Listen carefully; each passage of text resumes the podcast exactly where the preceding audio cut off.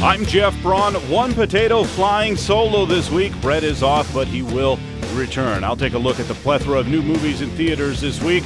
The new movie from the Coen brothers on Netflix and re examine The Meg now that it's available on all platforms. But first, it's the news from the couch. Oh, Hal, do you read me? Do you read me, Hal? Affirmative, Dave. I read you. Open the pod bay doors, Hal. I'm sorry, Dave. I'm afraid I can't do that. We've talked a lot about 2001 A Space Odyssey this year as it is the 50th anniversary of Stanley Kubrick's masterpiece. If you've never seen it, it's about, well, it's hard to explain, but it's very cool. It looks terrific. It's a space movie. The ending is super weird, and I guess the beginning's weird too. But the middle part with Hal, the rogue space station computer trying to kill the humans, is pretty entertaining. And that's the sad news this week. Canadian actor Douglas Rain, the voice of Hal, the sentient computer, passed away. Rain was born in Winnipeg in 1928. He studied acting in Banff and then Bristol, England. He actually did much more stage acting than film and television acting over his career. Kubrick chose him for 2001 after hearing him narrate a documentary. Douglas Rain was 90 years old. Hal, I won't argue with you anymore. Open the doors. Dave, this conversation can serve no purpose anymore. Goodbye. Saw a weird trailer this week. Welcome to Ryme City, a celebration of the harmony between humans and Pokemon. Tim, your dad was a legend in this precinct. If you were anything like your dad. I'm not. I remember. You wanted to be a Pokemon trainer when you were young. Yeah, that didn't really work out. It's Pokemon Detective Pikachu, a live action Pokemon movie. Someone there? Whoever you are, I know how to use this. Oh, jeez. Here we go. I know you can't understand me, but put down the stapler or I will electrocute you. Did you just talk? Whoa. Did you just understand me? Oh my god, you can understand me. Stop. I've been so lonely.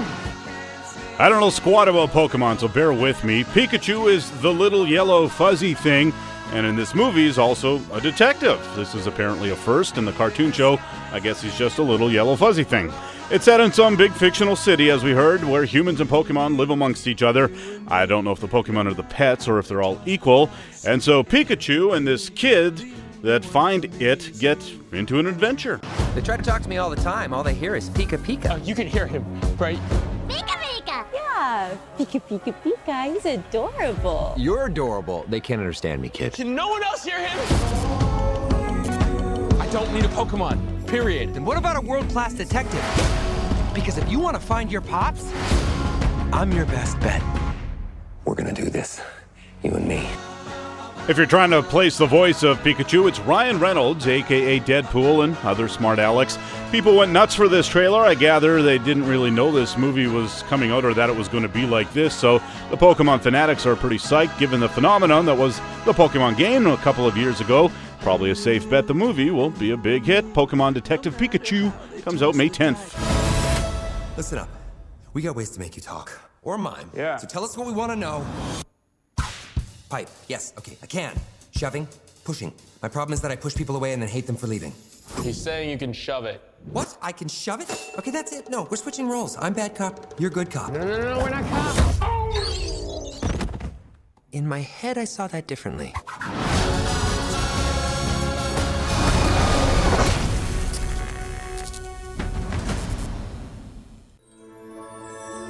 Andy's going to college. Can you believe it? What are you going to do with these old toys?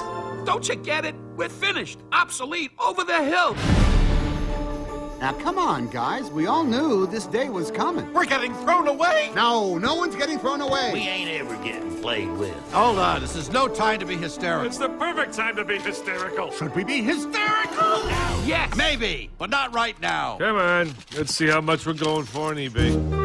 That's Toy Story 3, which came out in 2010. It was nominated for Best Picture that year, losing to The King's Speech, one of quite a few missteps the Academy has made in its Best Picture selections in the last decade or so. It should have either been The Social Network or Toy Story 3. It also seemed like a fitting place to end the Toy Story saga, but nope. When there's money to be made, there will be more sequels, especially if they're animated because there are fewer real world hurdles. Whatever you dream up takes about the same amount of work. The teaser for next summer's Toy Story 4 came out this week, and it's really just the characters holding hands, running in a circle to a Joni Mitchell song. Not much for we could use for our purposes, except at the end, they stumble into each other.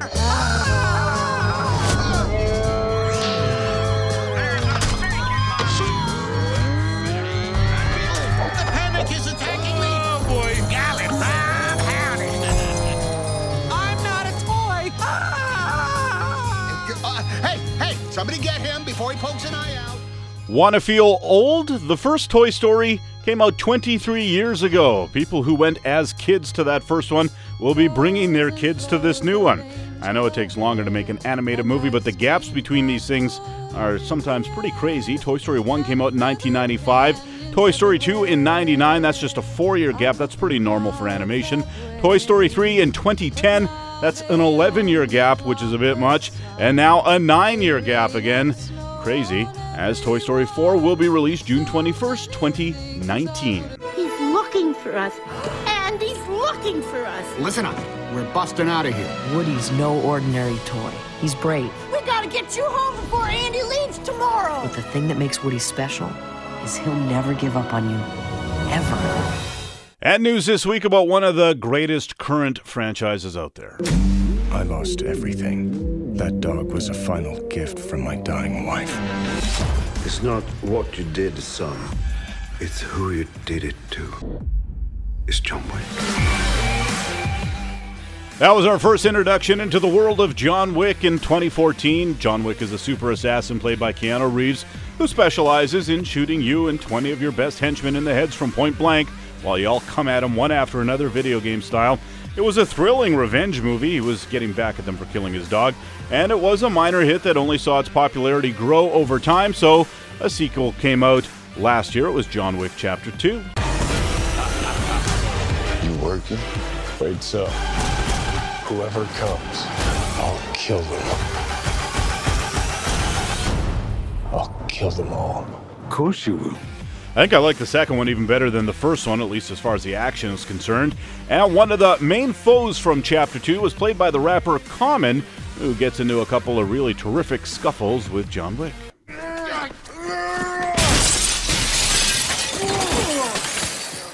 Gentlemen. Gentlemen. Do I need to remind you that there will be no business conducted on the Continental grounds? No, senor. No, sir. Common was great in the movie and is always a welcome addition to any movie. He's one of those actors I just like seeing pop up on screen. So, a bit of a bummer that Common confirmed this week he will not be in next year's Chapter 3.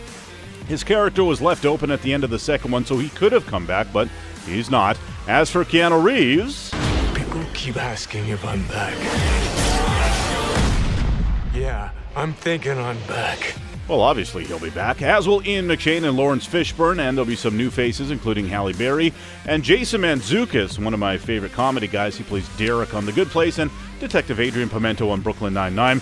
As far as we know, the TV show set in the John Wick universe, The Continental, is still being made as well over on the Starz Network. No air date announced for that yet, but John Wick Chapter 3 is set to be released May 17th. Now, may I suggest a visit to the bar? So you can calm yourselves. Gin, wasn't it? Yes. Bourbon, right? Yeah. That's the news from the couch. In a moment, I'll run down this week's new movies. You're listening to The Couch Potatoes. Welcome back to The Couch Potatoes. I'm Jeff Braun. Brett McGarry is off this week. He will return. Right now, we're going to take a few minutes to look at some of the new movies that are hitting theaters this weekend, including a big one. It's the sequel to the Harry Potter spin off Fantastic Beasts and Where to Find Them. It's Fantastic Beasts The Crimes of Grindelwald. I have some questions for you, Professor. This is a surprise. There's a rumor that Newt Scamander is headed to Paris. I know he's working under your orders. What do you have to say for yourself, Dumbledore?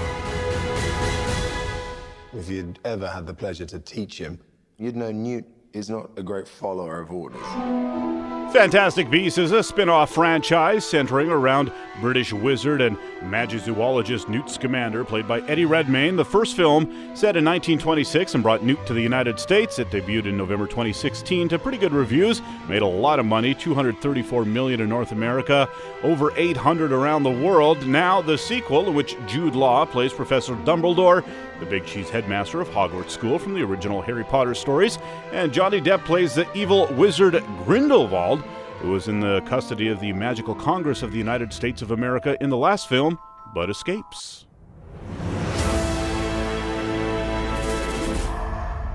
The time's coming, Newt. When you're gonna have to pick a side. Are you going somewhere? No, we're going somewhere. Jeez. A lot of people dug the first movie. I'm not huge into Harry Potter, but I will stand back and I know this thing is just going to steamroll everything else this weekend at the box office. I can't move against Grindelwald. It has to be you.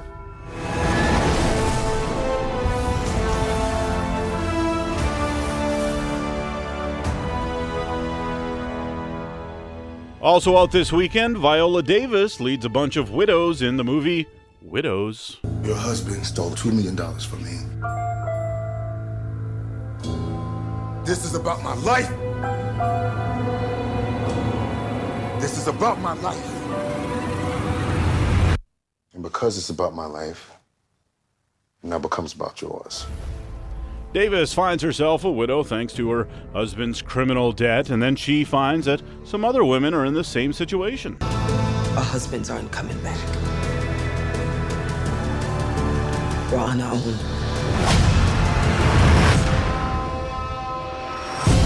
My husband left me the plans for his next job. All I need is a crew to pull it off. Why should we trust you anyway? Because I'm the only one standing between you and a bullet in your head. Michelle Rodriguez, Elizabeth Debicki, and Cynthia Erivo are the other widows. Liam Neeson's in it as well, but I'm pretty sure he's one of the husbands who dies right away. It's directed by Steve McQueen, the director of 12 Years a Slave. Best thing we have going for us is being who we are. Why? Because no one thinks we have the to pull this off.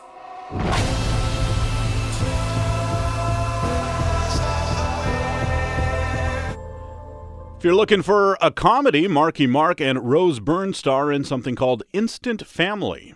I love what you two are doing with this house, but what are you going to do with five bedrooms? You guys are obviously never having kids. What was that look? I did not do a look. You're doing a look right now. There's no look. Have a good fight, guys. They're looking to add to their family and consider fostering a teenage girl. Lizzie comes with two younger siblings. Three kids? Too much. Oh, Oh my god. They're adorable. Why would you show us that? That's wrong. So the next thing they know, they have three kids. As brand new parents, they are obviously, you know, overwhelmed and hilarity ensues. It looks funnier than it probably deserves to be, although my girlfriend has four kids, so I may literally be the target audience for this, and I'm actually planning on seeing it. Look at what this boy texted her. Is this that kid Jacob? Hey, I saw the picture you sent her, Jacob. You're lucky I'll end your life right now, Carrot Top. We're gonna call your mom. You're going down today. So what do you think of that, Jacob? My name's not Jacob. What? Okay, okay, okay. And in limited release this weekend, Willem Dafoe plays Vincent van Gogh in At Eternity's Gate.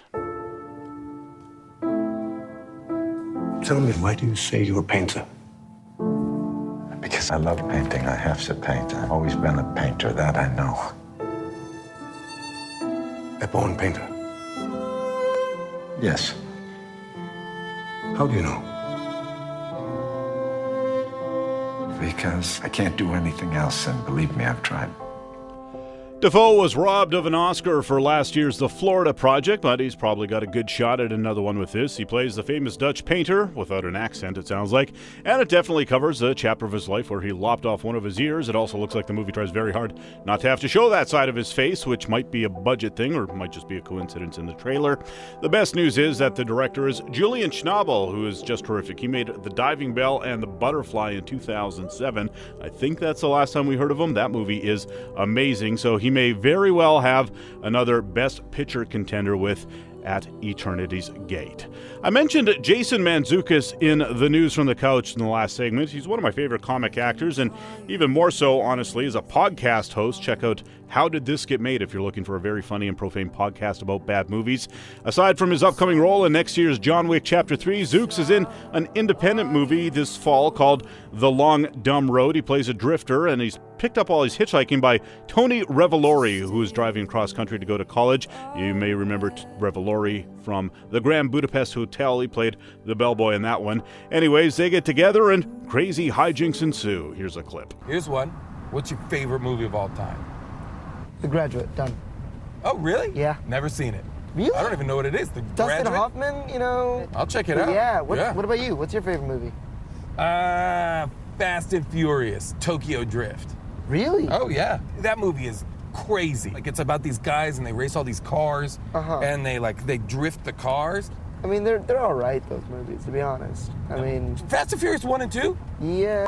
the best movies I've ever seen. Well, I mean, they like they lost their steam, like by the time they got to like six. I think they're on like eight now. Wait, there's more of those movies? If you like that kind of humor, it's for you. It's out in limited release. Keep an eye out for that.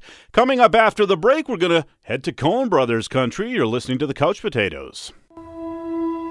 People are so easily distracted. So I'm the distractor with a little story. People can't get enough of them because, well, they connect the stories to themselves, I suppose. And we all love hearing about ourselves. So long as the people in the stories are us, but not us. This'll tell to tell. Welcome back to the Couch Potatoes. I'm Jeff Braun. Brett McGarry is off this week. He will return. The new thing from the Coen brothers is out now. It's on Netflix and it's called The Ballad of Buster Scruggs. I'm Buster, Buster Scruggs. Your shooting iron work. Appears to do, yes. That's Tim Blake Nelson as Buster Scruggs, kind of a dopey cowboy in the Old West. We've mentioned this project a few times over the past year or so, and the Coen brothers have sort of shifted things around as the years gone on. It was originally supposed to be a six episode anthology TV series for Netflix, with each episode featuring Buster, and now they're calling it a six part anthology movie. Presumably, that means they sort of shortened the parts or butted them all together, each to make it into a movie. It's two hours and 13 minutes. I guess it would make sense if each of those six TV episodes had been just sitcom length, about 22 minutes or so. The cast also includes Liam Neeson, Tyne Daly, Zoe Kazan, Brendan Gleeson, Stephen Root, Tom Waits, Saul Rubinek, and James Franco. Do you have anything to say before sentence is carried out? Sentence? What's my sentence? He said that with his head in a noose. Franco seems pretty dumb in this one. It looks like a funny movie. The Coens are good with Goofy, and their other westerns or western adjacent movies like True Grit, No Country for Old Men were much more serious than this appears to be. I do find it very strange they changed the format after they shot it. That's not a very Coenish thing to do. These guys are renowned for finalizing their scripts and not straying from them in the slightest. Nevertheless, The Ballad of Buster Scruggs on Netflix right now. It's also in select theaters. I think probably just in New York and LA, and those select theaters would make it eligible for awards.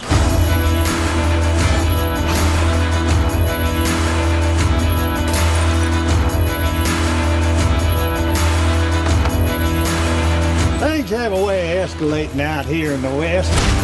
My name is Ozymandias, King of Kings. That man is a wonder. Oh, we'll just have to see, won't we? Ah, crazy business. Speaking of awards. And the Oscar goes to.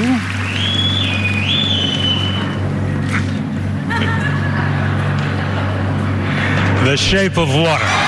That's Warren Beatty along with Faye Dunaway getting it right that time as The Shape of Water won the Best Picture Oscar in the spring. Between then and now, Oscars made headlines with the Academy saying it wanted to introduce a new category for most popular film.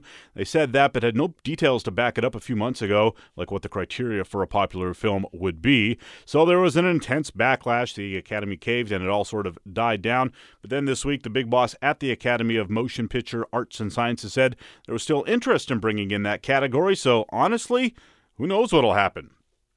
At this point, without the category, it's looking like a very safe bet that A Star is Born, which is a very popular film, will get a lot of Oscar nominations and certainly a few wins. Never mind the fact that it will count as a musical at the Golden Globes and it will clean up there. The 2018 Best Picture winner, The Shape of Water, finished 46th box office wise, so it wasn't terribly popular. The biggest Academy Awards audience on record came in 1998 when the blockbuster Titanic was named Best Picture. Uh, the movies that had big box offices uh, returns and were nominated but didn't win were things like Avatar, Jaws, E.T., and the first Star Wars. So it's not like the moneymakers never get nominated.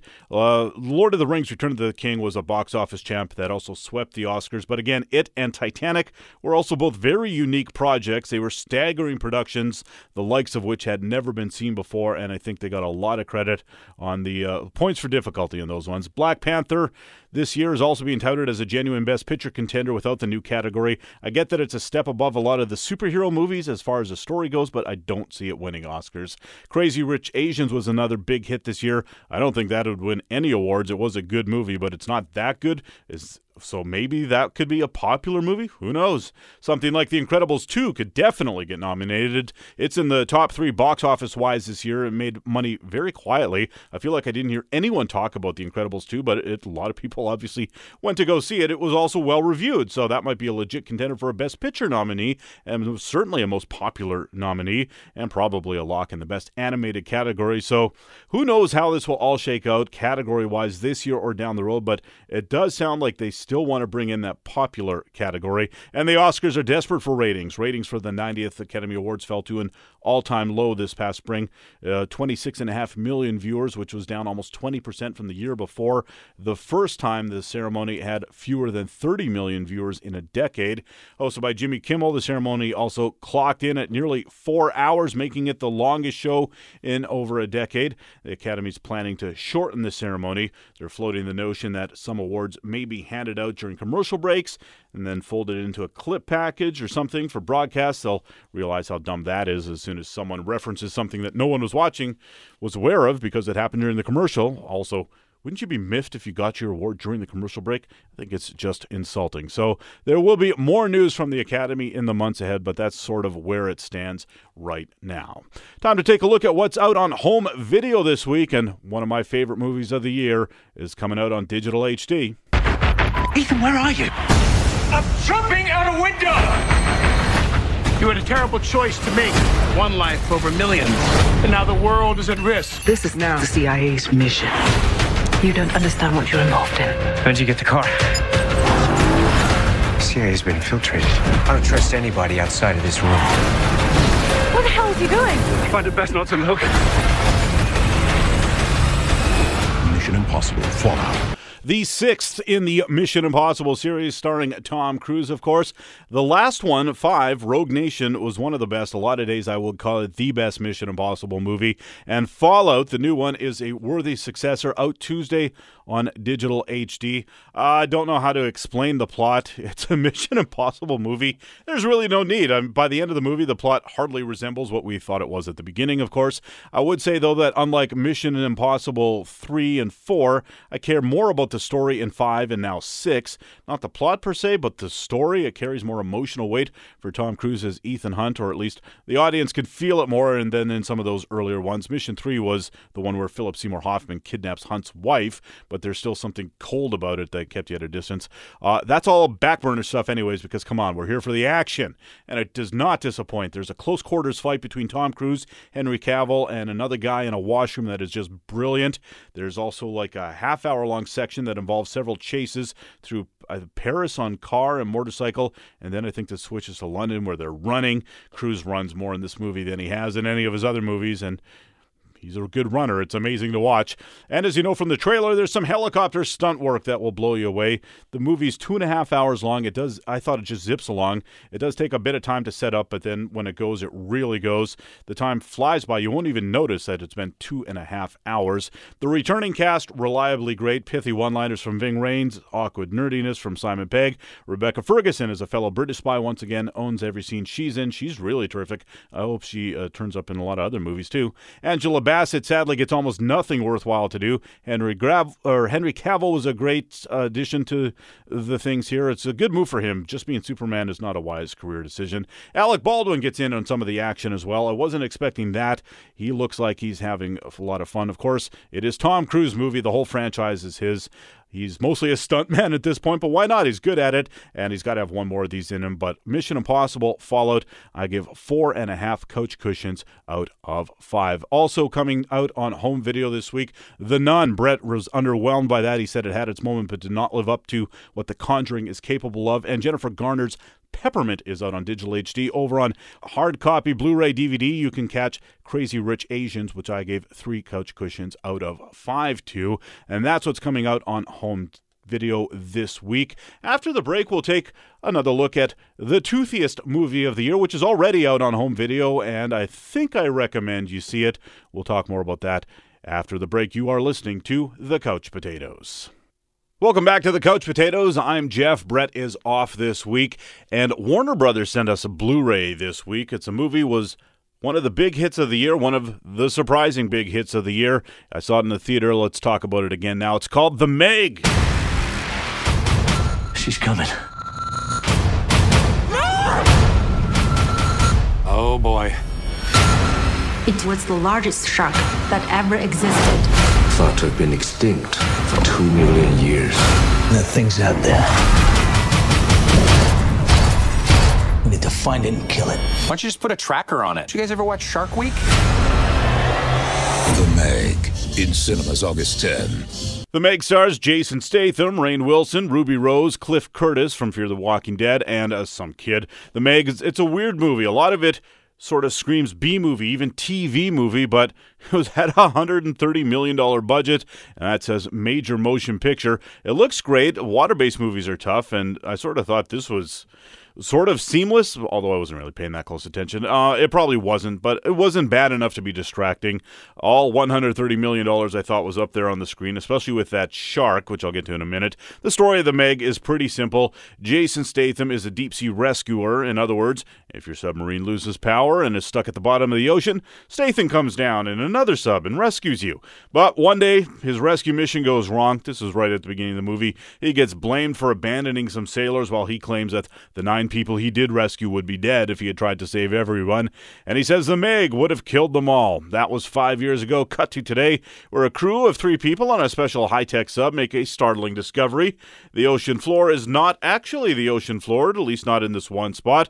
It's a layer of something else, sort of like a cloud, that they can punch a hole through and descend through, and then they find this whole new ocean under the regular ocean. Sounds cool, but it's actually only like 50 feet deep, the new part. Not really worth the billion sunk into this expedition, financed by billionaire Rainn Wilson, who plays an Elon Musk type guy. Of course, what they do find beneath the ocean floor is the Meg, aka a megalodon, aka a giant prehistoric shark. It attacks the crew and hobbles their ship. And uh, one of the crew, by the way, is Statham's ex wife. That just Happens to be coincidence. Statham, of course, is then set to rescue them. He accidentally sets the Meg loose into the upper waters, where it can wreak havoc. Statham and his friends try to kill it. Action and adventure ensue. It's not reinventing the wheel story wise, it's pretty standard blockbuster fare. A tried and true formula, so that actually I thought worked pretty well. As do the visual and special effects. The movie even manages to show you a few things you haven't seen before. And sure, there have been all manner of monsters that are scarier than a giant shark, but this giant shark exists within within the parameters of everyday normal life. Uh, I've been in a boat on the ocean. It's easy to imagine what it would feel like if a shark that same size jumped on it. While the story structure is sound, it is, of course, ludicrous. At one point, Statham swims almost as fast as this shark. He's forever doing things that only Superman could do, and there are a number of points where you think, just get off the ocean, you idiots. Go to land. What are you going to do? Uh, the real problem with the Meg, though, is the characters, the dialogue, and I would have said this title initially, but actually the title started growing on me after a while. I, will also say the title and the advertising played a big part of me wanting to see this movie. They did a really good job with uh, commercials and stuff. But all the characters are paper thin if they even register at all. A lot of them are played by bad actors, it looks like. Statham, though, is Statham. He's exactly what you would expect with maybe fewer curse words because it's a 14A movie. Cliff Curtis as the right hand man is fine. It's not much of a part, but he's good at this sort of thing. Rainn Wilson, who we know is Dwight from The Office, is a good actor who was given terrible lines in this movie. He's supposed to be a smarmy billionaire who's ultimately likable because he's got a witty sense of humor, but the part is so poorly written that he's just smarmy. And Wilson is trying his damnedest to make some of the one liners fly, but they're all just so limp and lifeless. There is a token black guy, and that is what he is. It's supposed to be the other comic relief, but he gets even fewer funny lines than Wilson. It's really weird. The whole movie's like that. Someone you know, help someone out of the water after a harrowing incident involving the giant shark, which is a great opportunity for some witty repartee to cut the tension, but instead they just go, Thank you. You're welcome. It's just, it's bizarre. Like, give the script to a stand up comic and get them to punch it up. They could have so easily, with such little effort, made this a much better movie just by trying a little bit harder with something like the dialogue. Um, I don't know. Like I said, a hundred thirty million dollar budget, add a few hundred thousand dollars to punch up that screenplay. It just wouldn't be that much. The other brutal and sometimes painful part is the exposition. It's delivered so poorly, and there's so much of it, and it's so clunky. Again, that would benefit from a punch up. There are graceful ways to do it, something we've seen before. And uh, hire a couple better actors wouldn't have hurt either. Outside of the top build people. It's pretty grim. Amazingly, the little kid in it's pretty good. Her line readings are sometimes atrocious, but that's the director for making a kid say something that a kid wouldn't say to begin with. She has a lot of charm. She and Statham had some winning chemistry. And the other thing I thought that really wins is the shark itself. It looks fantastic. I don't watch all the Shark Attack movies, but this thing looks like a real animal, and it looks like it's really interacting in the physical world of this movie. Uh, blending the live action and CGI has never been more successful. That's usually where the shark movies fail big time. Um, and it wasn't scary. I'm a renowned scaredy cat that's rated 14A or PG 13 if we go by the old ratings. Uh, and I went to a morning screening initially the first time I saw it when there were a lot of little kids there. And I thought, oh my God, what are, what are these parents doing? They're going to scar these kids for life. But there's no nudity, there's no real cussing, there's no gore, there's only a couple of jump scares. Honestly, I think Jurassic Park this year, the new one, Jurassic World Fallen Kingdom was scarier. So it's not a horror movie, it's just an action adventure movie. Um, I was sort of hoping it would either be really bad, like fun bad, or be actually good. But it's sort of in a frustrating in between spot. Uh, but now that it's out, on home video, where it costs a little bit less. When it was in theaters, I didn't really recommend going to see it. I gave it two and a half couch cushions out of five. But now that you can watch it at home for much cheaper, it's not a bad way to spend an evening, and it's it's definitely worth it just to see how crazy big that shark is. Again, two and a half couch cushions out of five for the Meg. It's about what you think it is. It's a little frustrating that it wasn't a little bit better because I think with just a little bit more effort, they could have really had a winner on their hands here. But hey, it was a big box office success. There will be a Meg 2. They can get things right that time. There. That's all the time we have this week. Don't forget, if you can't catch us on radio, download the podcast wherever you get your podcasts. And if it requires getting up off the couch, don't bother.